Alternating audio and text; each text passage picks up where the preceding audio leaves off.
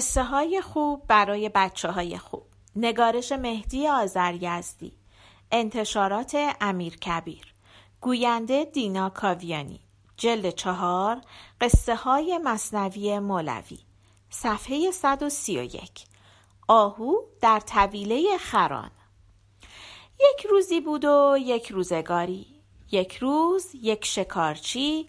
از صحرا یک آهو گرفته بود و شب که به خانه آمد دید هیچ چیز برای خوردن در خانه نیست. هرچه فکر کرد که آهو را بکشد و کباب کند دلش راضی نشد. آهو را برداشت آمد سر کوچه. چند نفر ایستاده بودند. سیاد گفت آهو را می فروشم گفتند چند؟ گفت پنجاه تومان می ارزد ولی چون من احتیاج دارم می دهم ده تومان. وقتی مردم احتیاج سیاد را دیدند یکی گفت من دو تومان می‌خرم. یکی گفت سه تومان. یکی گفت چهار تومان. یک مرد چاروادار هم که از آهو خوشش آمده بود و پول زیادی داشت گفت من پنج تومان می‌خرم و هیچ کس هم این نصف شبی آهو را بیشتر از این نمی‌خرد. مگر یک آهوی خشک لاغر چقدر گوشت دارد؟ سیاد گفت آهو را برای گوشتش نمی‌خرند. آهو آهوست گوسفند که نیست. چاروادار گفت خودت میدانی. خلاصه از ما پنج تومان می‌رسد. آهو را خرید و برد به خانش و آن را در طویله خرها ول کرد. آهو وارد شد و دید عجب جای وحشتناکی است. چند تا خر آنجا هستند و چند تا آخر هست و در هر آخر قدری کاه هست و یک حوزچه آب پر از آشغال و بوی رطوبت و بوی سرگین و هوای خفه و طویله دربسته و همین. هنوز در فکر بود که چه باید بکند خرها او را دیدند و نگاهی به یکدیگر کردند و پوزخندی زدند و یکی از خرها پرسید تو دیگر کی هستی؟ آهو گفت من هم یکی از بندگان خدا هستم اسمم آهو است در صحرا زندگی می کردم یکی مرا گرفت و آورد به ارباب شما فروخت او هم مرا آورد اینجا. خرها گفتند بسیار خوب. هرچه هستی حالا بفرما تو. اینجا هم خیلی جای خوبی است. ببین حوزچه پر از آب است و آخرها پر از کاه است و تا صبح هم هیچ کس کاری با اینجا ندارد. تو هم مهمان ما هستی. بیا هر چه می‌خواهی بخور و هر جا می‌خواهی استراحت کن. ولی مواظب باش زیر دست و پا له نشوی. آهو گفت متشکرم. حالا که هستم. ولی من این آب و کاه را نمی‌توانم بخورم. شما به کار خودتان مشغول باشید. من هم همین گوشه ها هستم. خرها مشغول خوراک بودند و از این آخر به آن آخر می رفتند. یکدیگر را رم می دادند و در طویل می دویدند و گرد و خاک می کردند و آهو می ترسید و از این گوشه به آن گوشه می دوید و از زیر دست و پای آنها در می رفت و از ترس و ناراحتی و هوای پرگرد و خاک و بوی طویله داشت خفه می شد. خرها هم گاهی به اون نگاه می کردند و به یکدیگر اشاره می کردند و می خندیدند و با هم می گفتند آهو را باش. جانور عجیبی است. پاهایش مثل نی قلیان باریک است. شاخش را ببین. چشمهایش را نگاه کن. هیچ چیزش به آدمیزاد نمیماند. هیچ چیز هم نمی‌خورد و هیچ حرفی هم نمی‌زند. و از این گوشه به آن گوشه فرار می کند و از ما می ترسد. به خیالش ما لولو خورخوره هستیم. و همه با هم می خندیدند.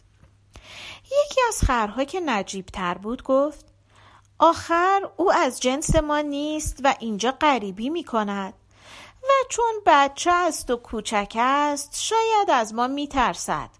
ما نباید او را ناراحت کنیم. هرچه باشد مهمان ماست. باید آرام باشیم و کاری نکنیم که او بیشتر بترسد.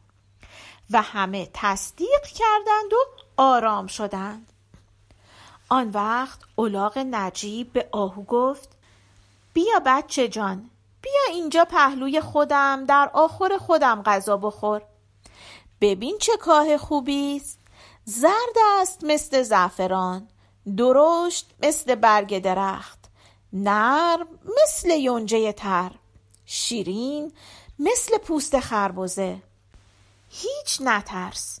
کسی به تو کاری ندارد. بیا شامت را بخور. آهو گفت از لطف شما ممنونم ولی من کاه نمی‌خورم. بچه هم نیستم ولی ذاتا نازک نارنجی هستم. هیکل من کوچک است ولی من به سهم خودم بزرگسال و کامل هستم. اگر آهو نبودم در نظر شما یک پیرمرد حساب می شدم. اولاغها همه با هم خندیدند.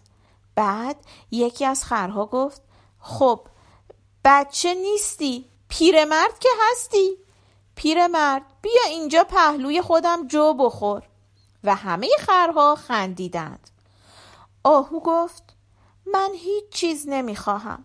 کاه و جو برای شما خوب است که به آن عادت دارید.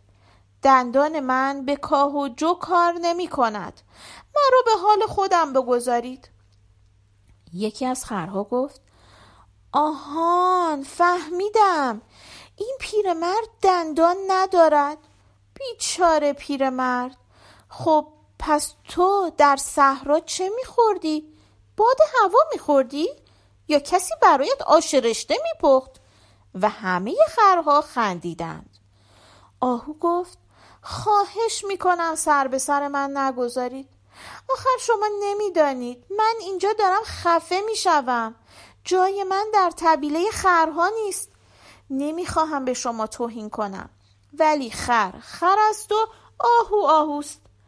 هر کسی را یک جوری ساختند. من همیشه در صحراهای سبز گشتم و علف سبز خوردم. ملاحظه می کنید که من تقصیری ندارم. یکی از خرها گفت خوبه خوبه. حالا به او رو دادیم ببین چه حرفای بزرگ بزرگی می‌زند. اینجا دارد خفه می شود صحرای سبز و علف سبز و آهو خر نیست. بدبخت بینوا کاه و جو به این خوبی را نمیپسندد و از ما علف سبز می‌خواهد. اصلا خر هم خودتی. ولش کنید بگذارید از گرسنگی بمیرد. آهو گفت من هم همین را می‌خواهم. مرا به حال خودم بگذارید و دلم را نسوزانید. آهو خیلی غمگین شده بود و نمی‌دانست چه کند. چشمهایش پر از اشک شده بود و با خود فکر می کرد ای کاش سیاد مرا به چاه انداخته بود و به این طویله نفرستاده بود. برای من هر پیش آمدی بهتر از زندگی با این ناجنس های زبان نفهم است. خری که از همه نجیب تر بود وقتی اشک آهو را دید دلش به رحم آمد و رفت پیش آهو و گفت ببین عزیز من هیچ وقت گریه نکن. گریه هیچ دردی را دوا نمی کند قصه خوردن و سر به زانوی غم گذاشتن هم فایده ندارد. از قدیم گفتند به دنیا بخند تا دنیا به تو لبخند بزند.